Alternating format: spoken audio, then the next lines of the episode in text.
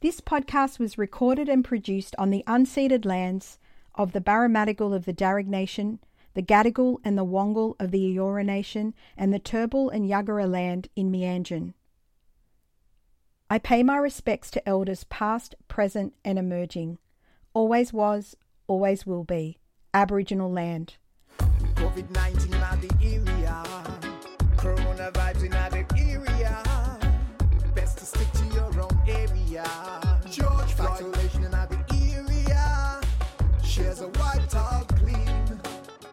Hi, and welcome to a special bonus episode in this season of The Colour Cycle, a podcast that aims to disrupt cultural whitewashing and provide strategies for achieving cultural and racial equity in the creative sector. I'm Lena Nahlous, the CEO of Diversity Arts Australia, or DARTS for short.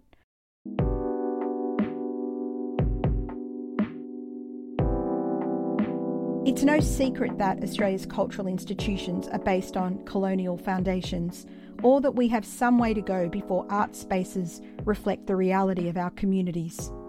So, the question we must ask is when do we reform a system, an organisation, or an institution and when is it time to dismantle and rebuild?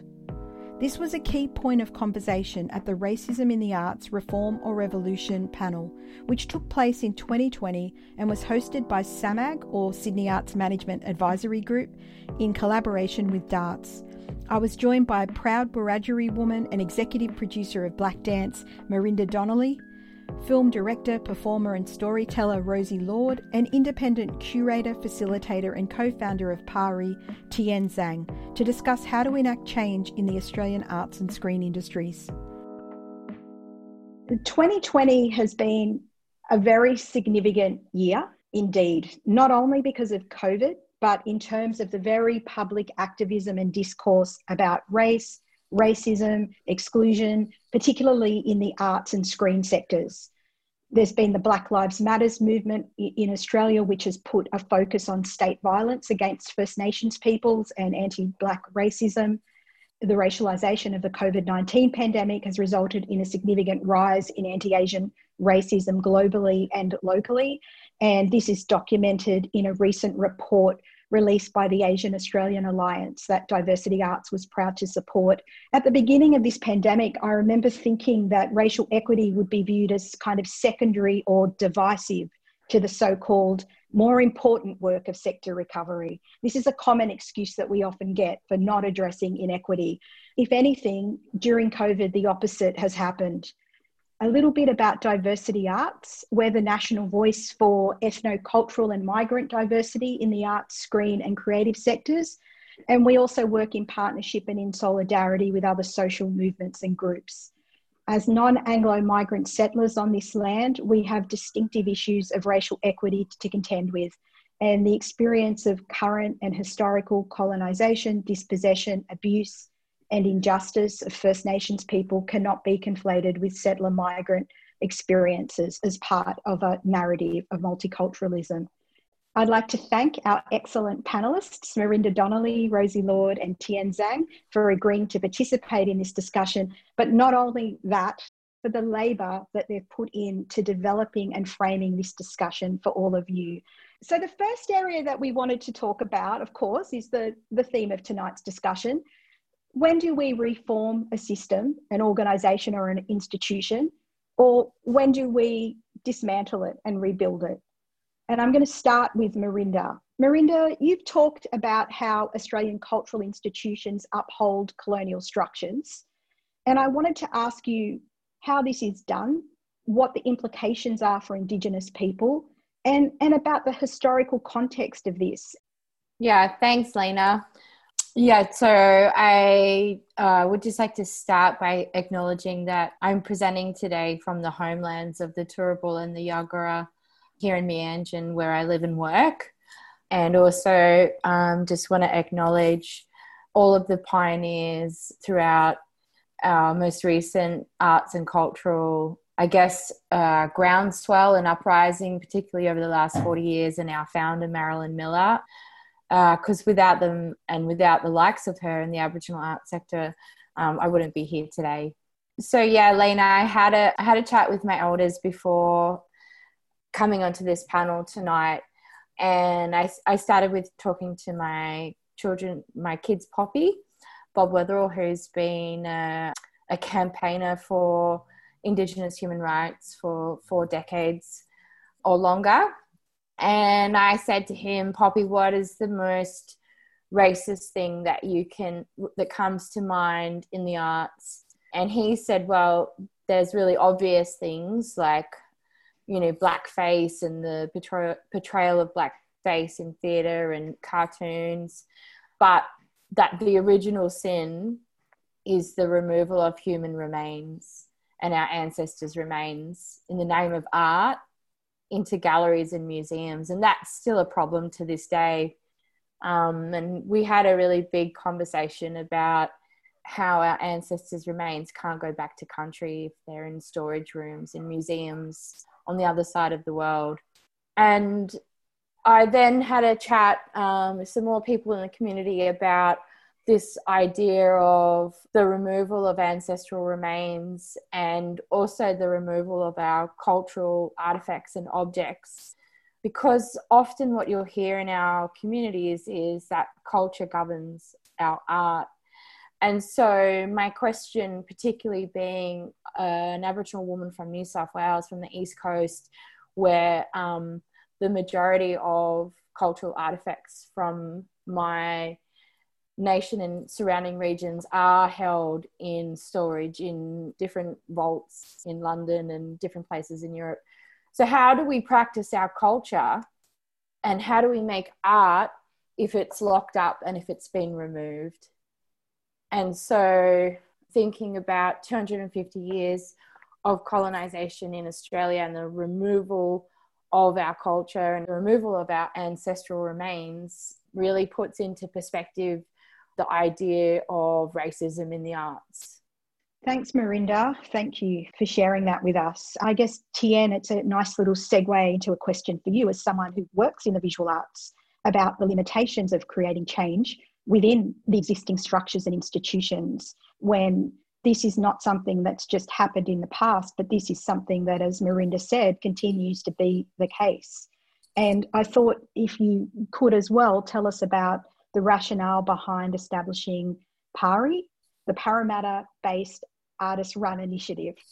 I guess, in answer to your question, you know, is it like reform or revolution? It's sort of both, but I sort of err on the side of revolution because change is really slow, especially when it comes to institutions. And um, I guess part of the reason that I was interested in setting up PARI, and I and I didn't do it alone. I worked with five other people, and now we're a team of eleven, sort of working in a very in a horizontal collective structure.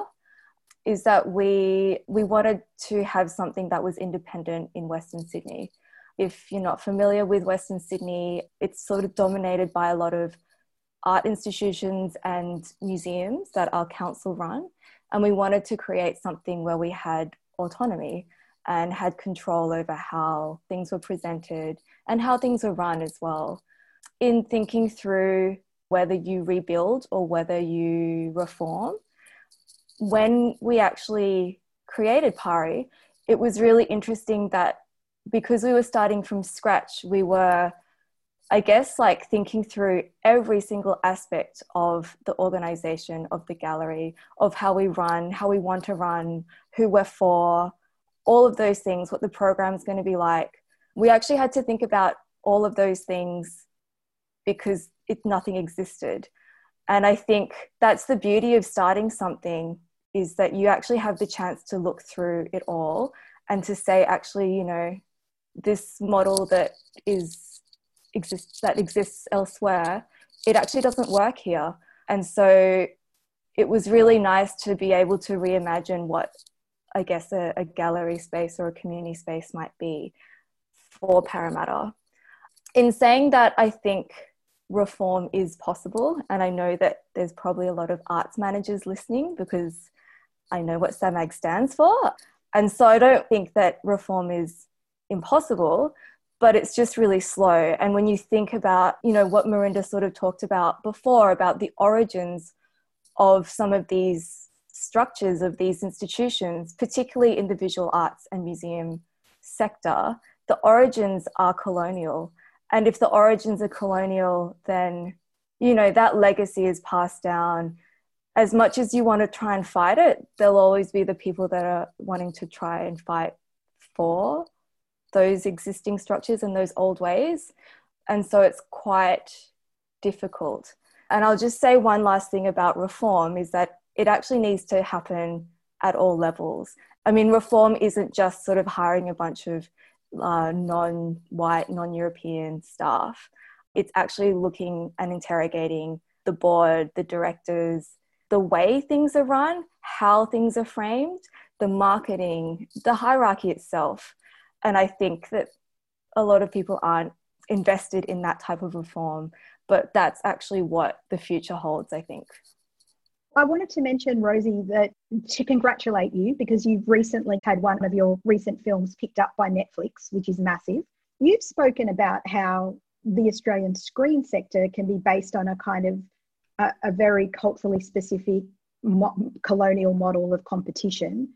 Does some of what Tian's talked about, about the difficulties of working within structures that were premised on on being colonial structures that are set up in a particular way is it actually possible to work within kind of these systems and simultaneously to to kind of change it and how how do you do that i just thought i'd give you an easy question you know, just basic ones. just a basic one.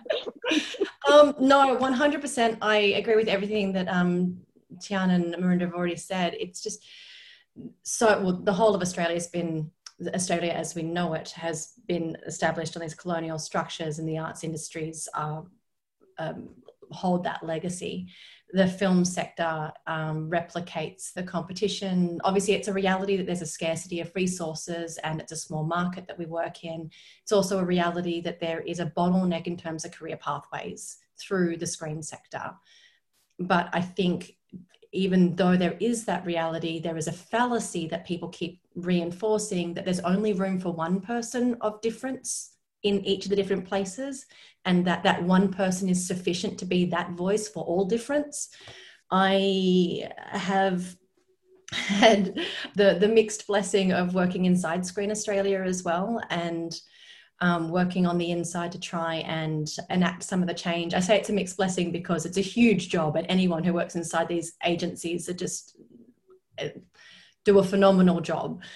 I was always outspoken about my my personal ethos around diversity being first, even before Screen Australia asked me to come and work inside. And uh, when I joined, um, they asked what I wanted to do, and I was very clear that that was going to be my priority in terms of enabling diverse filmmakers to get opportunities through.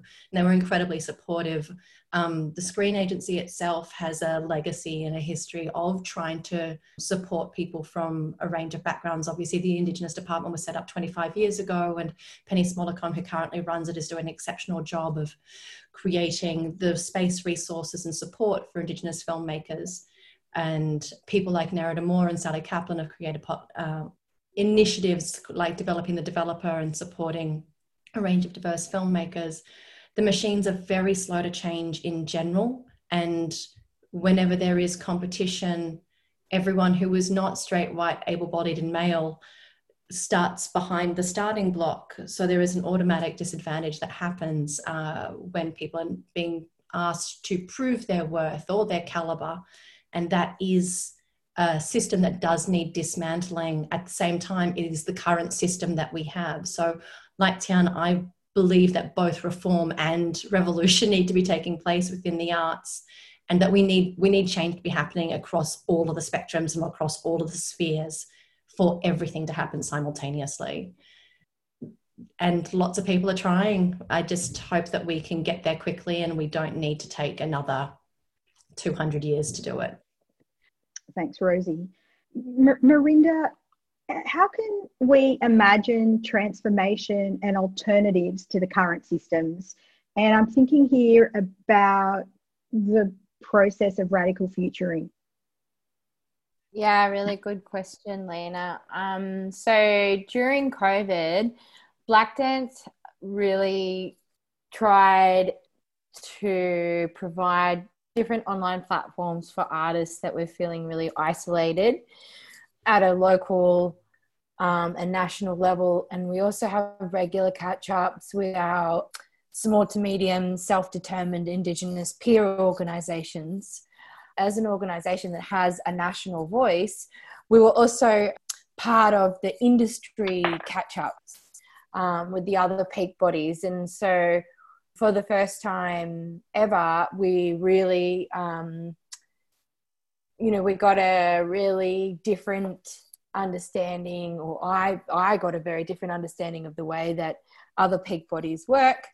And what started to happen was the peak bodies that met regularly with government and different politicians would share the information back to the rest of the peak bodies about what was going to happen next. And one of the big things that came up for us was at a certain point, um, I remember Evelyn from LPA said, you know, what the government's going to ask next is for the recovery strategy. And that got me thinking um, very deeply, and, and, and I started to talk um, in the gatherings, in those different gatherings that I mentioned before, um, about recovery to artists and other organizations and what would that actually mean and what where we kind of landed was that there's actually no independent or small to medium First Nations dance sector to recover. And by that, I don't mean that there's not a sector because obviously there's hundreds and hundreds of First Nations independent artists and lots and, you know, there's over 500 community dance groups. There's at least 100,000 cultural dance practitioners. So but but in terms of embedded funding and multi-year funding there's none. There's no small to medium indigenous dance companies on multi-year funding. So what did we have to recover when the modeling that was being done by different funding organizations and states and territories arts funding agency was based on the modeling of small to medium companies or the majors. So, what I understood was that this was um, an unlikely opportunity to drive home really fiercely that for recovery at BlakDance, it means fundamentally build.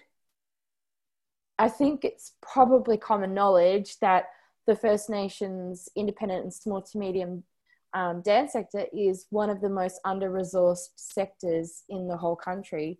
So it struck me that we really needed to leverage um, this moment to go actually we to recover we need something to recover from and um, we came up with the term refuturing because artists didn't want things to go back to the way that they were. The 2016 Australia Council report, I think it was um, showcasing creativity, actually interviewed 135 presenters across Australia, and less than 2% of all of the work they programmed in 2016 or 2015 was First Nations and when we broke down theatre and dance in that 2%, there was absolutely no independent First Nations dance that was programmed in 2015. So, in terms of the question about recovery to the sector, I've heard a lot of uh, arts provocateurs, First Nations leaders say we need to blow blow it all up, and we need to start again, and we need to think about different ways that um, we value what we make, the way that we're accountable to community, the way that we exchange um, in a non transactional way.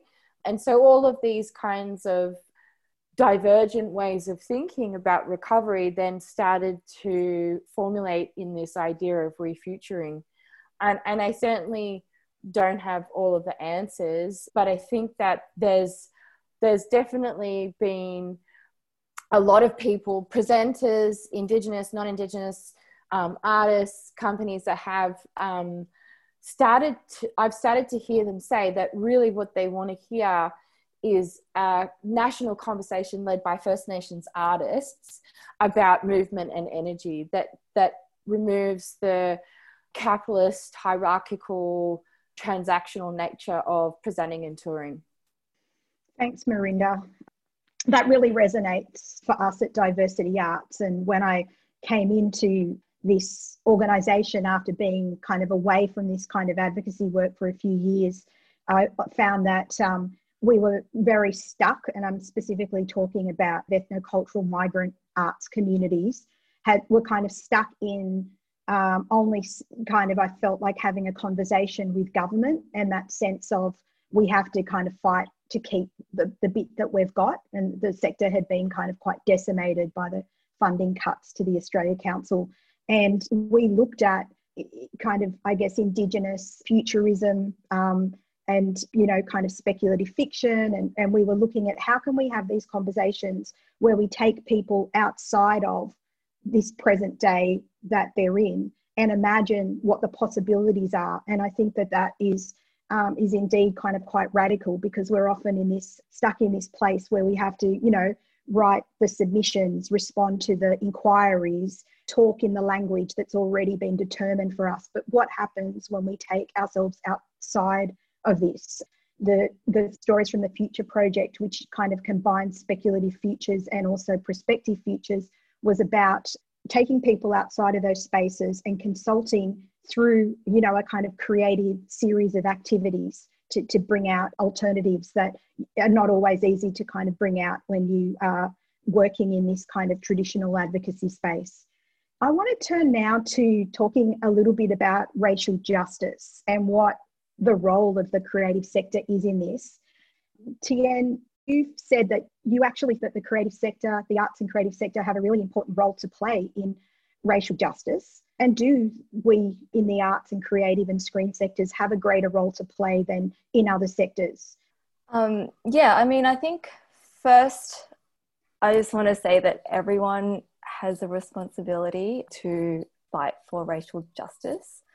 But in terms of, you know, the creative sector or the arts sector, I feel that even more so because the creative sector and the arts sector are I guess, the champions of our national identity or our or even our individual identity. When when we're growing up it's about the stories that we're told. It's what we see on tv it's the picture books. You know they tell us about the world but and about ourselves. And so i think at least you know in terms of like the stories that we tell uh, i think it's really important that the arts and creative sectors really consider how they do that and who they bring on to do that. You know more so than say like the tech sector or you know other sectors. But actually you know compared to other sectors the arts is actually really terrible um, when it comes to i guess representation representation but also in leadership as well. And it's interesting when you compare with other sectors like tech and startups and they understand the power of having you know diversity in all its forms in in decision making and and futuring and creativity. They actually really fundamentally understand that. And yet when it comes to the arts where creativity should be you know one of the most important things it's actually quite homogenous and i think that that again has to do with who people in power want to tell stories and what stories they want to tell, um, if that makes sense. Like, I don't think it's a coincidence that we're actually one of the worst um, at representation because I think that yeah, it's it's actually more than just about championing diverse ideas. It's actually about you know who tells our stories. Thanks, Tian. It's not surprising that those stories and who tells them is, is very tightly controlled.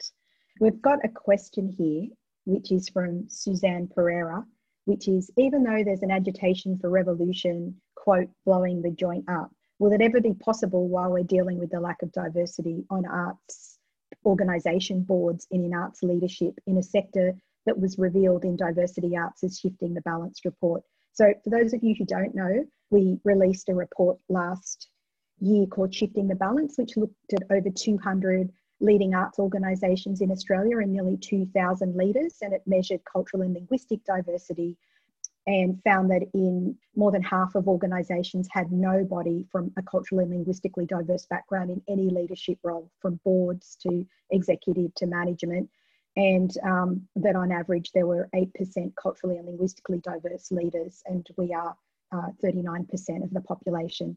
Maybe this would be a good good one for you, Rosie, in terms of your work in you know with the Gender Matters task force and your work to increase diversity in the screen sector. How important is is leadership in this in terms of bringing about change?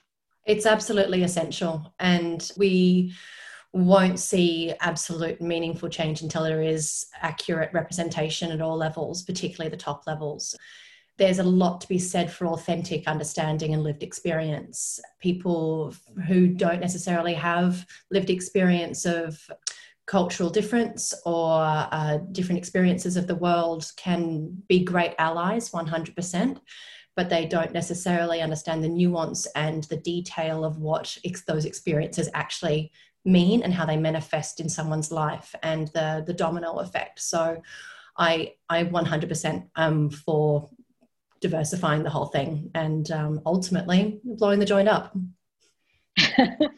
so we won't put that in our grant application. Um, uh, I also had another question about, you know, how we can actually bring about change when we objectively don't have a lot of power. Although, you know, I don't want to limit power to institutional power either. I think that's problematic. And we have to, and that's about the futures stuff and the futuring stuff. It's about thinking outside of that and not limiting ourselves to what could be possible. I wanted to talk a little bit now about safe spaces and how we create safe spaces or when spaces are safe or when they're dangerous for Indigenous people and, and people of colour. We've had a discussion on uh, the panelists prior to this about what it feels like to be the only one the only First Nations person or the only person of colour on an assessment panel, on a board, in a meeting, uh, within a project or, or a company. And um, Tian, you've been quite vocal about this in the visual arts context. Like, how do we create safe spaces in which to work and create? And how do we navigate unsafe spaces? Oh, it's tricky. Um, it's so tricky. And i'm you know i'm definitely i've definitely had a lot of experiences where i'm sort of the only the only one in the room who's not white and male or white i guess. And often i'm also you know the actual like actually the only woman of color and also the youngest person in the room. So there's a whole lot of i guess different levels of safety and not safe in terms of creating safe spaces, I mean, this is like this is something that I'm really conscious of as a curator um, because I have artists that work with me and I bring them in, and and I often, almost always, bring them into an institutional context. And so, for me, ensuring the safety of the artist, the cultural safety of the artist, is paramount. And it's, uh, I guess, it's something that maybe comes with experience but but it's you know there's some really key things like assuming that you don't know anything and just actually never assuming anything about somebody even if it's something that you've already read or someone's told you just you know you just don't assume. And you take everything that someone says at face value as as being their truth and never denying that um, i think those things are really important I guess I've also, you know, experimented with different structures where I've asked artists if they want to bring on another person, uh, often a curator or a writer, to look over um, any material that goes out.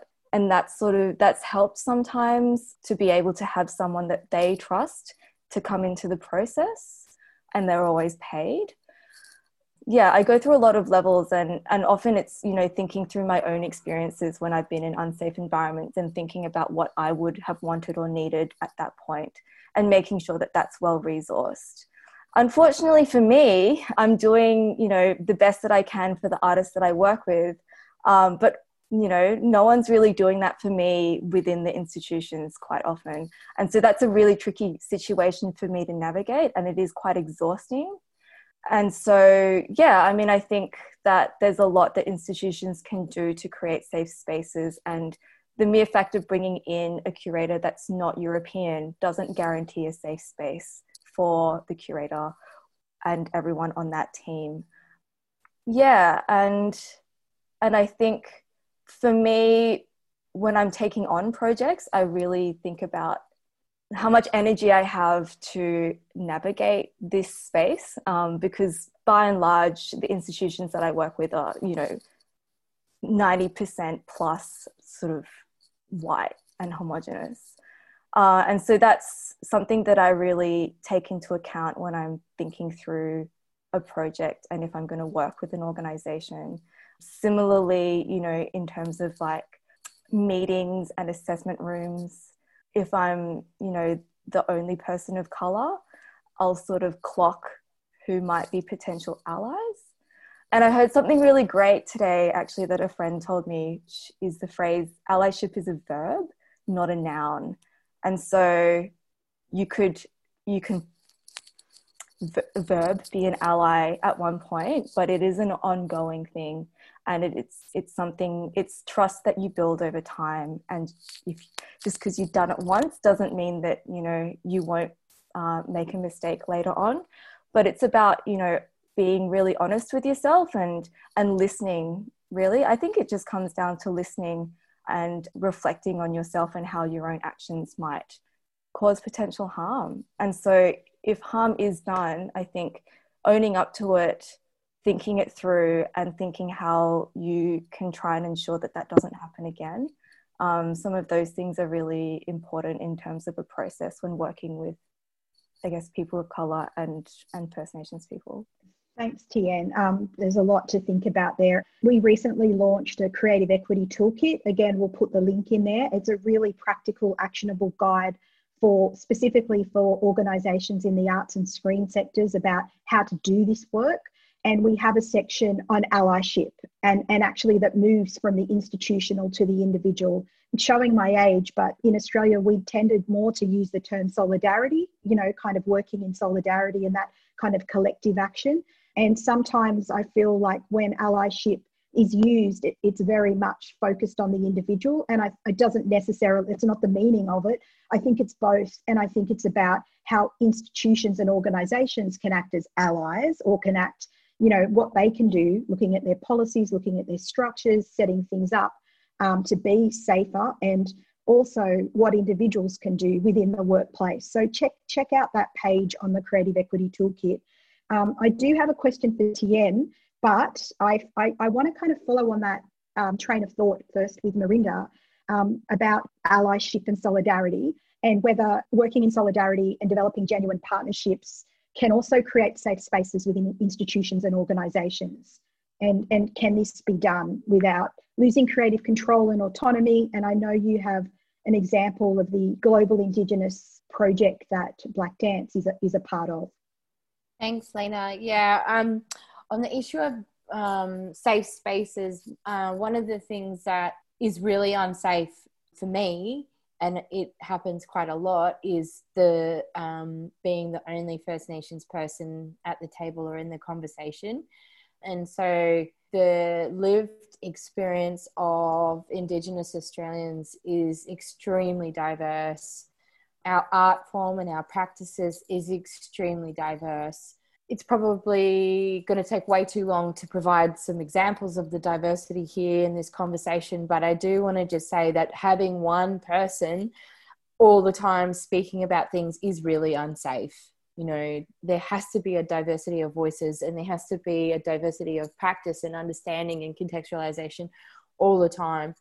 Um, in relation to um, the question, Lena, about allyship and working in partnership with different organizations and creating safe spaces, um, one of the things that you know BlakDance has been working on for a number of years um, is a partnership framework. and this involves the partner organization undertaking a cultural competency audit or a racism audit. And this is a work in progress, you know, like we're a small part time team of four young people under the age of 40. So when we do a policy review or um, we attempt a really big piece of work like a partnership framework, um, it does take a really long time. So we are doing this piece of work, and what that will enable enable us to do as an organisation is ensure that any organisation that we're working with is culturally competent. Um, and they will have to fill out a template, this template of cultural competency and or institutionalized racism. And if they don't meet the baseline, then we can't partner with them and so um, uh, you know once a partner organization or an ally has met that um, often the work that we do at BlakDance is quite invisible. A lot of even our own sector don't know about the partnership brokerage that we do behind the scenes. Um, for example we worked recently with two really big dance organizations for about six months to develop their model that aspires to create a safe space within these big white institutions where there's indigenous self determination in the decision making process of that organization. And the um, idea of that is that also the organization being culturally competent or anti racist also then has to have its own understanding of the artists that they work with and their application of cultural protocols in the work that they create. And so, all of these steps in this process and these policies take a really, really long time, and they have come about as um, a result of wins, but many failings, you know. And I think that one of the really big things that I've learned as a person who stepped into an arts organization with absolutely no experience running an arts organization whatsoever six years ago, what I've learned is that creating safe spaces takes a lot of conversations and a lot of clarity of process and roles and responsibilities and that that has to be reached you know with the collective understanding and having a consensus. And so I think, yeah, the the biggest thing for us is making the time to do um, the analysis and have all those conversations. Thank you so much. I think that is, um, uh, you know, many takeaways there, but taking the time to, to do the groundwork properly and having those conversations is really critical. There's no shortcuts. You've got to you've got to do that, and I yeah appreciate you sharing that. We've got a few comment. So Lynn Lobo said, Wow, I've really wanted to blow the joint up, so to speak. So good to hear that said out loud and know that other people feel that way. Thank you. And Julia asks, Tian, do you think that some kind of safe space protocols or, or procedures for institutions would help? And I feel like that's kind of been addressed a little bit um, with Merindah, but I don't know if you want to add add to that. Tian or Merindah or even Rosie? Um, I mean, I think what Merindah's described is sounds amazing, and to be honest, I'm gonna adopt that.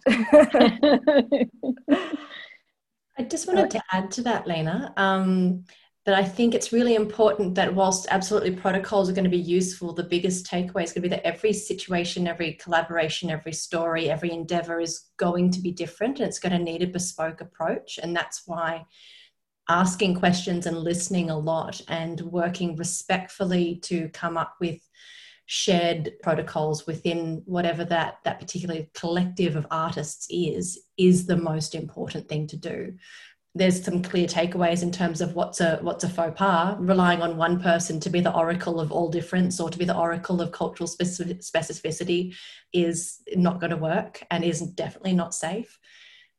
Oh, sorry oh, i just sorry, wanted sorry. to echo what rosie said um, that i think i think it's the how do i put this? I think it's often a gut reaction of institutions that they want to like put protocols around things or like you know have these guidelines or whatever. And actually it's it's just another form of like um, institutionalizing this thing that um, has suddenly become a problem. And so you know as as we've sort of already iterated things like listening and actually i guess forming a relationship with the people that you're working that's going to be much more important um, because it's it's relational and it's one to one and and every situation is going to be different and actually resisting the urge to institutionalize is actually a really important thing to do Thank you, Tian. There's a, a lot of discussions at the moment in the uh, public sphere about calling out and calling in and the phenomenon around cancel culture. I'm going to jump into the calling out, calling in question straight to Tian. When do you call out racism and when do you call in? I guess there's two sort of mechanisms. The calling in is sort of having like a, a private conversation um, or email, you know, whatever that form of communication might be, but it's, it's sort of private. And calling out is doing that in a much more public way.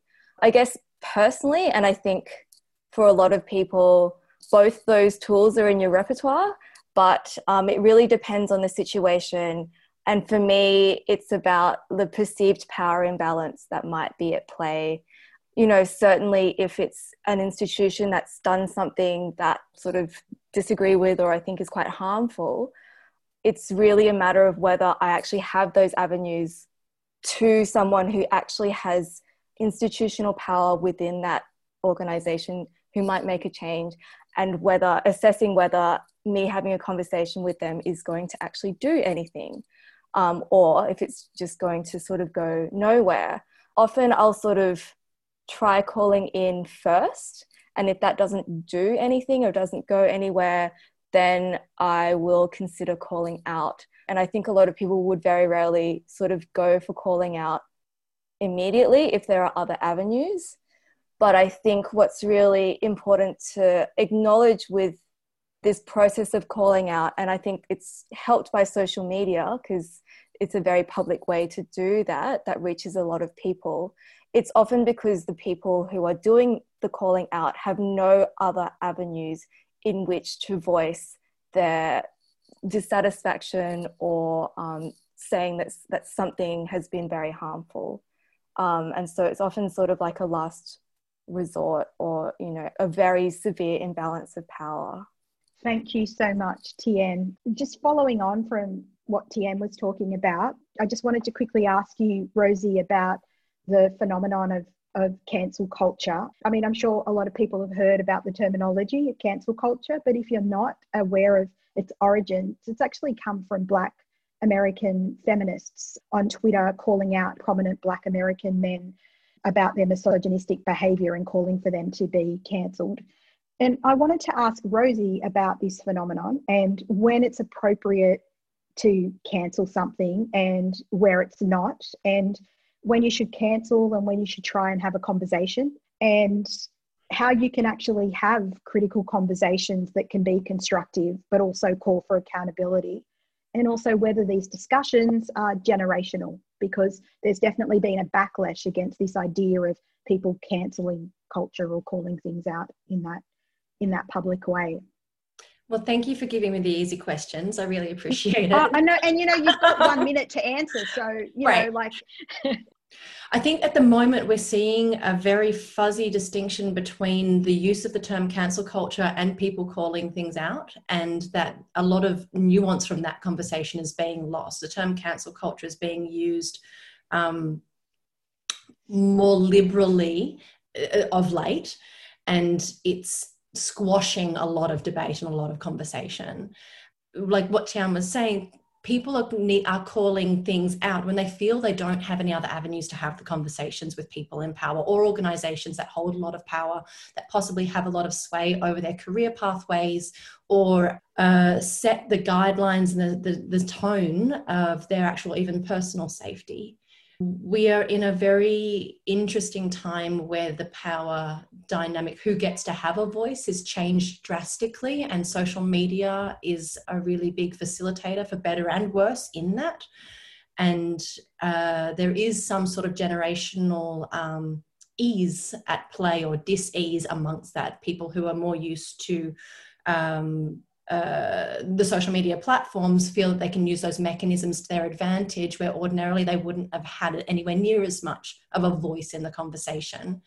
And that that that hasn't been the case for for a very long time. So people who have, have hold legacy positions of power are feeling challenged in ways that they haven't felt before and obviously um, trying to hold on to um, the norms that they feel are inherent. They've been um, not just within Australia, but globally, there have been retaliations to so called cancel culture by people in prominent positions where they've been arguing that the cancel culture is against their, like I wrote this down, is, is an, antithetical to experimentation and risk taking and the fact that artists and people in positions of power make mistakes um, and that they are that cancel culture is squashing debate.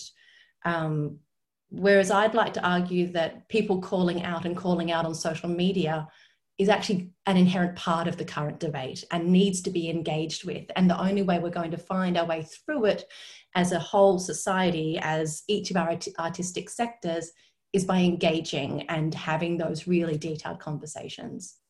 Thank you so much. I think that our time is up, but there were a few questions, I think, for Merindah about whether, yeah, um, whether she's devised a an anti-racism template for an audit or if it's available for somewhere, and also um, wouldn't it be great if there was a sector-wide cultural competency rating, maybe something the Australia Council could implement and a first step towards the revolution? That's from Susan Pereira. So, um, firstly, I would like to say that um, I just, you know, very informally applied the cultural competency anti-racism templates that we're working on to the SAMAG board and SAMAG failed. And also that also answers another question which I have, which is that as demonstrated, I'm absolutely not afraid of calling out white fellas whatsoever. And I have been dragged by my own community on average once a week for the last six years. Um, but I don't actually engage in any kind of public calling out of um, any of my own mob. Um, the anti racism templates uh, and our review of all of our cultural, pro- cultural protocol policies, artists' adherence to them, our staff's adherence to them, the organizations that we partner with, their adherence to them.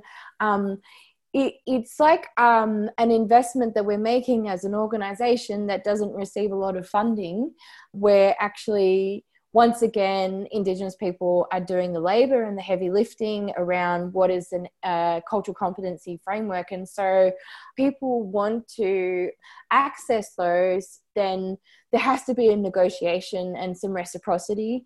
Um, but i'm really happy to have that conversation but it, it has to have um, a reciprocal context to it. And finally, I would say that um, when I worked at the Australia Council almost a decade ago now, there was actually in the Aboriginal and Torres Strait Islander Arts Department, there was actually a system where if you were a non Indigenous organization and you wanted to apply for funding that um, had Indigenous people or Indigenous content or Indigenous thematic, you actually had to demonstrate that you had cultural competency. So this is not a new conversation. The Australia Council has those templates. They're like a decade old. Thanks. Yeah, Screen, I want to mirror that. Screen Australia also has cultural protocol documents as well, freely available online, and for working with Indigenous filmmakers and Indigenous culture as well. We think they're some of the best in the world. The Terri Janke uh, protocols, in particular, when we're been doing our research for the Creative Equity Toolkit, we haven't found better ones anywhere. It was such a pleasure to be here and to kind of have this conversation. Rosie and Merindah and Tian, thank you also for doing this labour and so generously sharing your knowledge and experience and ideas, you know, and the work that you've done over such a long period of time. Thank you so much, Vivian and Adrian and the crew at SAMAG for also supporting us to, to have this conversation.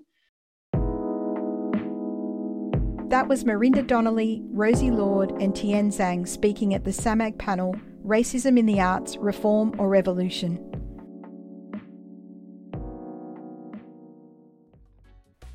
We've just listened to a bonus episode of The Colour Cycle, a podcast made by Diversity Arts Australia. We're the national organisation advocating for cultural and racial equity in the arts, screen, and creative sectors.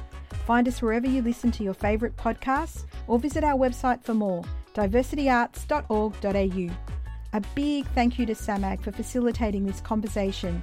Learn more about their work at samag.org and of course to Vivian Skinner, who was a voluntary worker at SAMAG at the time, for pulling this all together.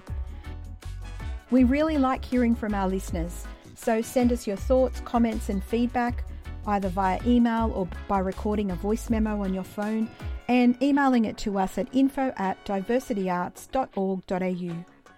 And you can help us keep this podcast going by becoming a Colour Cycle patron. You can find us at patreon.com slash Diversity Arts Australia.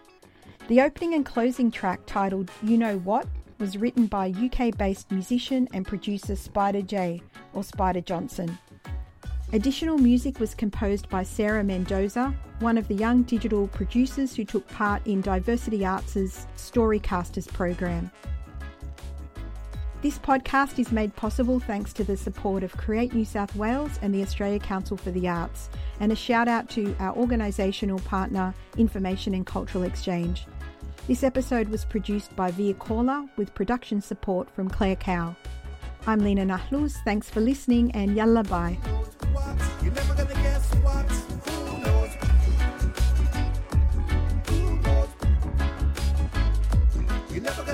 What.